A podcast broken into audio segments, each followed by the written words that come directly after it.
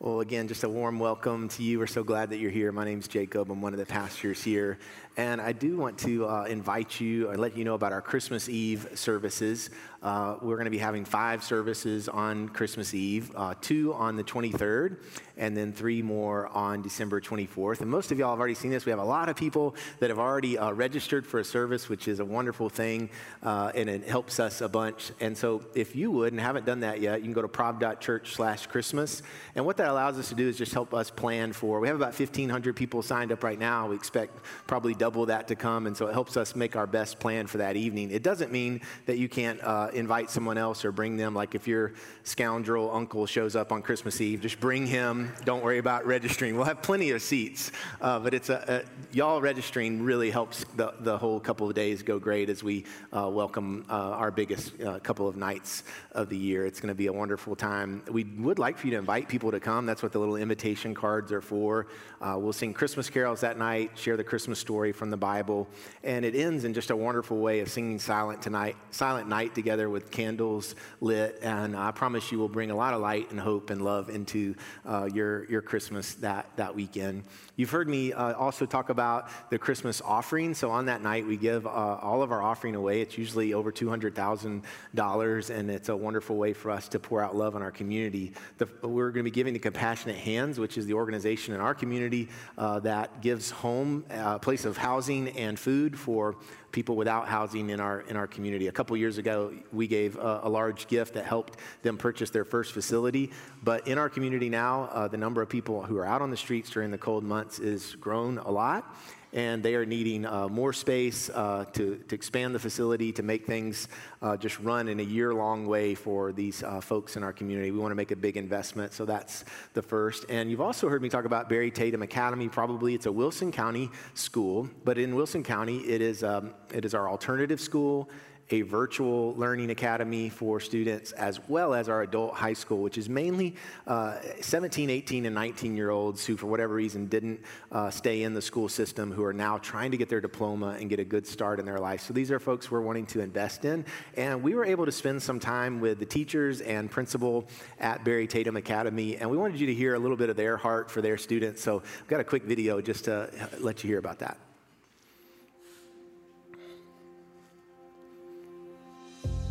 I would say that we are really the ideal school that nobody understands. Our mission here at Barry Tatum is to meet the student where they are. When you talk about BTA, one thing that comes to mind for me is opportunity. You know, we just see it as a real ministry, um, pouring into their lives. And, and I can't tell you how many of these kids, whether they said it or you can just see the change in their demeanor. We've heard on multiple times, nobody's ever believed in me so we really come from an operating standpoint of we want to love on every kid, get to know every kid, and we want to build a relationship with every kid. I think they feel heard and I think they feel respected and I think they feel like they are actually being seen for um, the student that they are. When you slip and fall, we're here to pick you up and help you out, um, you know, and not to judge. You don't realize it until you start working with them and you dive into them and you give everything you can to try to help them. And once you do that, you see that you can make a difference just by being somebody who loves them. I don't even know that I could put into words. Like it makes me emotional. Every day on my way to school, I thank God for this job. It's had a big impact in my life for the positive. It's, it's definitely changed me and made me a better person. You've got to show people their worth. And when you start showing them their worth, it is a life changer for them. And we're not about a piece of paper, we're about helping them be successful throughout the rest of their lives. Thank you for watching. We just wanted you to uh, hear from them. And you guys get what we're up to, right? We're just wanting to make an investment in these children and these students and these adults who may feel unnoticed or feel that a lot of things have passed them by and actually tell them that God has a great uh, future for them. So uh, I'm just asking that you would pray about giving a sacrificial gift on Christmas Eve. Uh, that will go to Compassionate Hands and Barry Tatum Academy so we can make an investment in some people that Jesus uh, thinks, thinks a whole, whole bunch of. Our scripture this morning is Luke chapter 1. We've been reading uh, from the beginning of, chap- of Luke about Mary, Jesus' mother, And we've been looking at Christmas through the eyes of Mary, and today we will pick up in Luke chapter 1, verse 46. This is a passage of scripture that is often referred to as Mary's song. Mary's song. So, words that come out of Mary's heart and out of her voice as she begins to sing. So, this is after the angel Gabriel has told her that she is going to carry in her womb the very Son of God, the next King of Kings. And after she's received this beautiful confirmation from her cousin Elizabeth, who's also going to have a miraculous birth uh, herself. It says, And Mary said, my soul glorifies the Lord, and my spirit rejoices in God my Savior, for he's been mindful of the humble state of his servant. From now on, all generations will call me blessed. For the mighty one has done great things for me. Holy is his name. His mercy extends to those who fear him from generation to generation. He has performed mighty deeds with his arm. He has scattered those who are proud in their inmost thoughts. He has brought down rulers from their thrones but has lifted up the humble. He has filled the hungry with good things, but has sent the rich away empty. He has helped his servant Israel, remembering to be merciful to Abraham and his descendants forever, just as he promised our ancestors. And then a note says Mary stayed with Elizabeth for about three months and then returned home. This is the word of God for the people of God. Thanks be to God. Mary's song. Mary sings a, a song, or at least traditionally it's interpreted that the words that came out of Mary's mouth uh, become this song that she sings from her heart about what God is doing in her life. So I thought that we would start our time together this morning just thinking about what song are you singing right now? What song is in your heart? Um, and maybe a, a, a, way that we can do that is kind of think about what songs are in your life and in your head right now, like for real, like real songs. So I know some of you are, are Christmas music junkies. You know, you started in October and you've been wearing us out with that over and over. And, and you have Christmas songs, Christmas music that is in your head. I did uh, do a little research to look up and see what the top songs were in the nation right now. And there is something happening on the Billboard charts that has never happened before, and that is one artist artist is occupying all 10 spots the Billboard Top 10. Anyone want to guess who it is? Taylor Swift. yeah, so I see a lot of Taylor Swift fans out in the audience today, and so I, I realized that probably you have been listening to uh, this album, Midnights, and you have these songs uh, stuck in your head. I've been listening a lot to the Providence Worship Band's album, which is awesome, so you may have some of those songs. Um, but we all have um, things that are rattling around in our heads. So specifically, I did try to think about, you know, what are the things that have been stuck in my head lately? Do we have any TikTokers out there today? Okay, zero. All right, next, uh, next example then. There is a, there is this thing called TikTok that some people are a part of, but obviously uh, no one here. And there, um, anyways, geez. Um, there's, a, there, I don't know whether to go on or not, uh, but there's a viral thing with Meghan Trainor. You, you wouldn't know about it. So, anyways, it's got a dance. Y'all want to see my TikTok video? We can, no, we don't have that. Um, uh, so, um, Monday night, Rachel and I went to a concert, uh, a music performance at the Ryman Auditorium. It's called Behold the Lamb of God. Uh, we actually go every year with Pastor Mark and Jenny. as a part of our Christmas tradition, and it's music written by an artist named Andrew Peterson that's all about uh, Jesus coming into the world, just telling from the scriptures the Jesus story. It's really beautiful, and it gets uh, down in your heart, and so that music has been in me. We had a, we had a lovely evening. Um, you may not know Andrew Peterson by name, but you probably do know some of his songs. We sing them here here if you've come here for a while. Uh, one of uh, his biggest songs is called Is He Worthy? You know, that we sing, Is He Worthy? Is He Worthy? He is. That's one of Andrew, uh, Andrew Peterson's song. And we sang that on Monday night in the Ryman Auditorium. It was amazing. Um, and uh, the Ryman Auditorium is known as the mother church of country music, right? It's where the Grand Ole Opry was. But I, probably some of you know that before it was this great country music hall, it was a revival hall. It was built as an evangelistic place right in downtown Nashville when it was burgeoning up, a church where so many people have come to know God. So it's really cool to be there in the old pews and the wood floor and kind of think about the reverberations of the gospel that's happened there. So we're singing, Is He Worthy? It was beautiful, sort of like Cremain this morning when, he, when a worship leader just knows to kind of pull back from the microphone and let uh, the, the congregation sing. The place was packed, and so we're singing, Is He Worthy? Is he worthy? He is. He is. And, and so it was a, a beautiful night. I left the Ryman Auditorium, and Rachel and I went to our, our parking spot. Got a pretty good parking spot, if I don't mind saying myself. Uh, very close by, an open lot. I don't like to go in the garages too much. You know, you get stuck in there for a long time, and I get claustrophobic, so I always try to be out in the open. Uh, that may be something I need to work through with a therapist. But uh, I've got, we had a great spot, and uh, we, we got out to my truck, and they had put a boot on my truck while I was in there worshiping Jesus.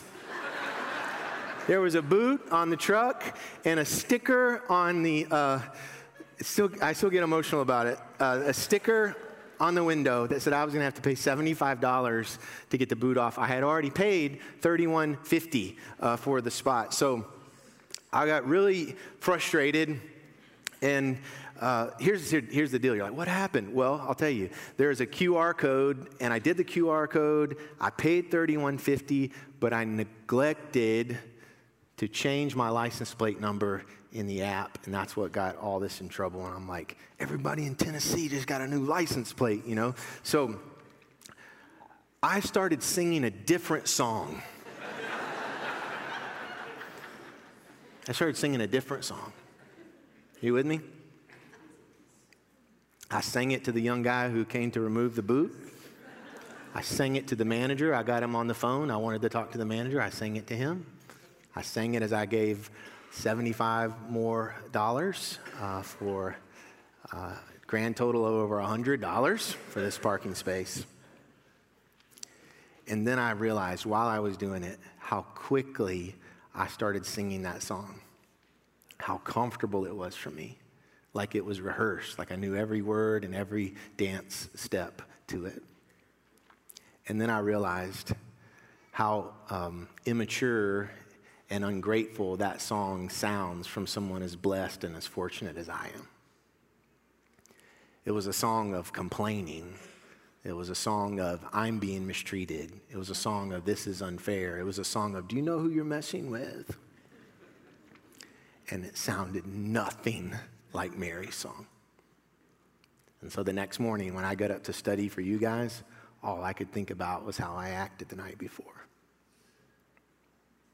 Mary sang a song when her circumstances changed drastically. There's no comparison between carrying the Son of God in your womb and getting a boot on your Toyota Tacoma. But the similarity is that sometimes things happen that we did not see coming at all. And people will be watching to see what we sing when that happens. And Mary's words in Luke chapter 1 are traditionally known as a song that she sang called the Magnificat. It becomes one of the most sung songs in all of human history from this little girl. The word Magnificat is Latin. It simply comes from the first line of the song where she says, My soul magnifies the Lord. My soul makes God bigger. My soul gives glory to God. My song is a song that points to God. The song of my heart is one that focuses on God. Mary says, My soul magnifies the Lord, or as our version this morning said, My soul glorifies him, and my spirit rejoices in God, my Savior. So Mary sang a song that gave glory to God. Mary's song said, God is bigger than this. God is bigger than everything. And her soul is the one that was actually doing the magnification through the song. It was, it was saying to everyone, God is bigger than what we are facing. God is over the circumstances. God is Lord of the circumstances. I'll say that again. There's a song that we can sing that makes God bigger and the circumstances smaller. And Mary's teaching us how to do that. Her words uh, actually are My soul glorifies the Lord, and my spirit rejoices in God, my Savior, for he has been mindful of the humble state of his servant. Mary sings this song that for her, is giving her, through making God bigger and the circumstances come down here, is giving her a new perspective, a new way of looking at what's going on in her life. And so we ask ourselves this morning what song are we singing? Are we singing songs that make God bigger, magnified? God is over all of this? Or are the songs we're singing really just amplifying the circumstances? Are the, are the things that we are saying and the things that we're projecting just making all the stuff that's happening be the main thing that we see and the main thing that we talk about? How do we get out of that? Well, Mary teaches us by singing a song based on Scripture. Mary sang a Scripture song. I think this is really, uh, really pretty neat. I hadn't noticed it, but reading some other people's thoughts on the Magnificat, uh, and you can see it uh, when you look at it closely, is that Mary was actually singing a song that was based on Scripture that had been given to her. Mary was not a biblical scholar. She's a 13, 14 year old Jewish girl living in Nazareth, but she had grown up just like a faithful Jewish family would, hearing the Holy Scriptures that were theirs. And the Magnificat gives echo to all these things that Mary would have heard and learned just as a girl growing up in what we call the church. And so this morning there have been, you know, a couple hundred kids that have been over here in Providence Kids, and they are actually many times learning songs that they will sing. Liz, who's one of our directors in Providence Kids, shared with our staff last week that oftentimes when the kids are asked a question, they will answer with one of the songs that they've been taught. They were taught a song this, uh, this year with our memory verse for the year, which is John, t- John 16 33, that says, In this world you will have trouble, but take heart, I have overcome the world. And so she was saying uh, sometimes, uh, even when it doesn't fit, you know, they'll ask a question and they'll just start singing that song. I don't know how it goes, but it, it's just saying, In this world you'll have trouble, but take heart, I, Jesus has overcome the world. Just think of the power of that residing in the hearts of our children and all that's going on right now. That because you come here and give them 30, 40 uh, minutes in there, depending on how long the sermon is, you get, they get to hear these words, right? And inside the hearts of our kids are, in this world there will be trouble, but take heart, you have overcome the world. And so the, the, the, the, Bible for us is the Word of God for the people of God. Thanks be to God. Have you ever thought about it's sort of odd, right? That we come in here every week and, and one of us opens up this holy book and we pay attention and, and we listen to it and we, and we say that we believe God is speaking to us through it. The Bible, the, God, the scriptures are the, the primary authority for the church, which doesn't mean that the Bible is God, and it doesn't mean that we worship the Bible, but it means that we gather here and we're looking to God and we're looking for God's direction, that we need help, and He speaks to us through His Word. And we wrestle with it and we struggle with it, and we talk about it in smaller groups and we recite it to each other. But when we really face the things in our lives where, we're, where you know, the rubber really meets the road, we have God's Word to rely rely on. I shared uh, with the other services, and in the first service, Liz Reese, who's a member of our church here, she's our lay leader, a leader in our church, but also a leader in our community. I shared with you as her church family that this week her grandson tragically passed away. And Liz was there with her grandson day after day uh, in the ICU. And what the first thing that I saw Liz say publicly, because she is a public figure in our county, she said, We grieve. She was talking about her family. She said, We grieve, but we do not grieve as those who have no hope, which I know to be 1 Thessalonians 4 13. But I also know that in that moment, Liz did not thumb through her Bible to find the right verse for it. It was in her heart. See what I'm saying? That when her circumstances changed, and when the, the rug was pulled out from underneath her, she was still able to sing a song that held truth, that held grounding, that is an anchor. You see, the scriptures are not an idol for us to worship, but they are an anchor that hold us in the right spot. And so we have to ask ourselves is the song that we're singing is it coming from the word of god have we been rehearsing a song that would sound like that Mary sang a song of God noticed me. Mary sang a God noticed me song. Let me share with you just a few of the words again. Mary says, He has been mindful of the humble state of his servant. You hear what she's saying? He noticed me. He's been mindful of me. She sees herself as just a humble girl, and yet God noticed her. She goes on to say, From now on, all generations will call me blessed. We'll call Mary, the little girl from Nazareth. All, from now on, all generations will call me blessed. This is a big claim that she is making. She says, This is amazing. My soul is magnifying God because He noticed me. She's singing a song of God knows who I am. God knows what I'm going through. God is transforming my situation. God is changing the way that I'm looking at it. And that's going to have an impact not just on me, but on generations that come after me. My name, my legacy, my life will be known as something different because of God coming and interacting with me. We've talked before about Mary's name actually coming from a root Hebrew word that means bitter, Mara. It means bitter. It comes from a long history of the Hebrew people living a bitter existence as slaves in Egypt, and then as wanderers, uh, not yet making it to the promised land. And then when they get to the promised land, being lorded over by these other governments, and they would name their little girls Mary or Miriam, which means bitter. It wasn't, you know, it wasn't a super negative thing, but it's like holding on to, man, we are still longing for more. And so they had all these little bitters walking around. But Mary saying, from this day forward, I'm going to be known not as Mary bitter, but as Mary the blessed one. I did a little looking around this uh, this week. I've done this before to kind of see what people are naming their girls all over the world to think like, did this really have an impact in the world? This little girl in Nazareth. Well, check this out. These are just the most popular girl names. Well, here we go. The most popular girl name in Egypt today is Mary. Tunisia, Miriam. Colombia, Mariana. Paraguay and Peru, Maria. The United States, Mary. The Arab world, consisting of 22 Arabic speaking nations, Miriam.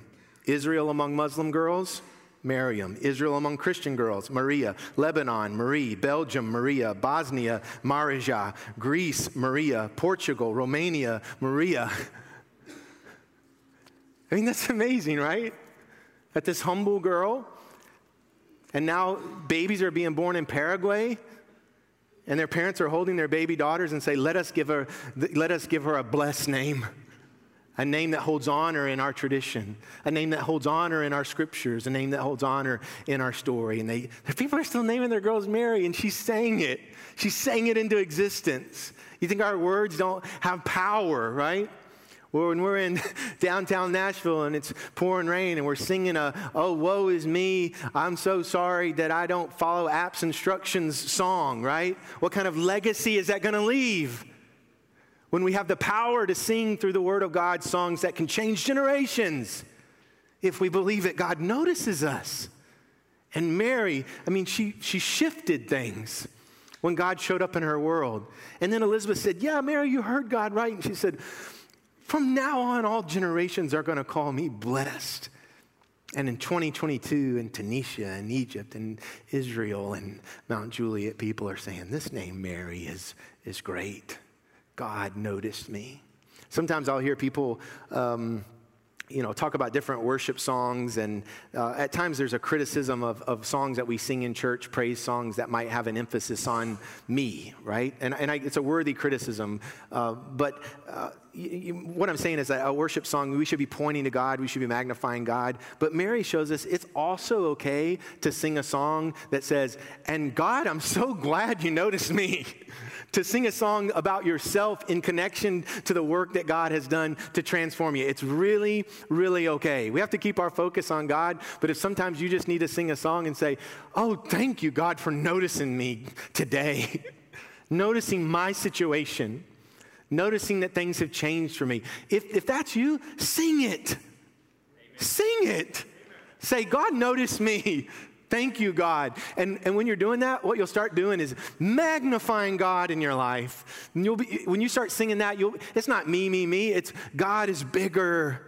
God saw me. And when we sing a God noticed me song, our perspective changes. God can grab a hold of us in a moment, even when we're singing a selfish me song because our circumstances have changed. With the Spirit of God in you, speaking deep unto deep from His Spirit to your spirit, He can come into those places and change the song from a me song to a magnify song. And when that happens, your perspective changes and you will see differently. And then what happens is you'll sing a song about others who are unnoticed. And that's what Mary does. It's the pivot in the Magnificat is Mary sings a song of God noticing those that are unnoticed. God noticing, God's noticing people who nobody else notices, and when we're in connection with God, we'll start noticing too. It is why the Magnif- Magnificat is still a notable song that has been sung. There are lots of songs talking about how great God is, but what happens in the Magnificat is this little girl who God has, uh, you know, poured out his Holy Spirit on says, and now God is going to start noticing other Marys. God is going to start noticing other people. She sings that God is going to lift up the humble, and God is going to fill the hungry with good things. And so we start noticing. I hope that you know, as Mark said when we started our service, it's not our intent just to be really busy around here during the Christmas season with all these things going on. We're trying to be really intentional to sing songs about people that are being unnoticed right now. And so we're just we're just inundating ourselves with it so that we'll actually be singing the Jesus song during this season and not something else. That's why we're joining in with Compassionate Hands. I see John here today. John Grant's the executive director, and I know John's story. And God got a hold of his heart for the people in Wilson County that were standing on the street corners, that were holding cardboard signs that had nowhere to go, right? And John, because of Jesus in him, could not ignore them. And so he began singing a song where he uprooted his life and his family to go and lead this organization, which is now this beautiful thing serving people all throughout the year. And we want to sing with you, John. We want to sing with you. Uh, it, it's why, you know, at Rutland Elementary, there's 1,300 children at Rutland Elementary. There's 210 whose parents had the courage to say, We need help this Christmas. 210. And so on Wednesday, nobody will be, you know, making a big fanfare out of it, but the guidance counselors from Rutland Elementary will be set up in our rooms that are now packed with all those things that you brought in. And these parents with dignity will be able to come and bless their children because you uh, and I are trying to sing a song that will notice their kids. They're our neighbors. Barry Tatum Academy, these kids that we're talking about, you understand, right? There are children, right? There are children. And so you hear the teachers, it's, it's astounding, right? To hear a, prin- a principal saying, This place has made me better. To hear the lady who's sitting at the, at the desk saying, I can't believe God has given me this job. What are these people talking about? They're singing, they're singing the song, not Mary's song, Jesus' song they don't even get it. I mean, I mean, it's hard for us to even know when we're in the midst of it. It's like we would say, man, those circumstances aren't good. If you go look at Barry Tatum Academy, you wouldn't say this isn't an impressive place, but they're coming in there with a song, and we are being invited to do the same. And so I think a question that is posed before us is who is, um, who is training our voice right now? Who's your vocal coach? You know, who's your, who are some of your vocal coaches right now that are teaching you how to sing? And I would say to you, you know, if that is, um, hang with me, if that is a, a, cable news anchor that is the biggest influence in your life of what you're going to sing, then that could be a dangerous thing for a person who's supposed to be rehearsing this. I said that in the last service, and uh, one of the Channel 5 anchors was here, Carrie Sharp. So I apologize to her, and, uh, and I probably need to call her later. But she is singing a, a beautiful song, actually, through what she's doing. I, I'm not trying to point out a particular person, I'm just saying that we have to be careful of who is training us to sing. And Mary is showing us that the best thing that can form us is God and God's Word. And so, what would it look like for us to be careful about rehearsing God's word, which is what you're doing by being here today? Which is what you are doing by carrying in the bag of toys, which is what you're doing by giving of your finances in ways that will change other people's lives. You are rehearsing a different song. And I, that's my deepest hope for our church this season, is that we could sing a different song and that it would be heard. Even if it's just a just one beautiful small voice coming from the top of this hill in our community, that people could hear a different song. That we, they could hear Jesus' song, which is a song that magnifies God, that says, I notice you. So you hear God saying, I notice your grief. I notice your brokenness. I notice where you're feeling lost. I notice you that you're not going to be able to be with your family this year. He's saying, I notice you. And when we sing songs of praise out of that, what happens? We start noticing a bunch of other people. We start noticing a bunch of other people. So let us pray. God, would you help us? To sing a beautiful song taught to us by your very voice.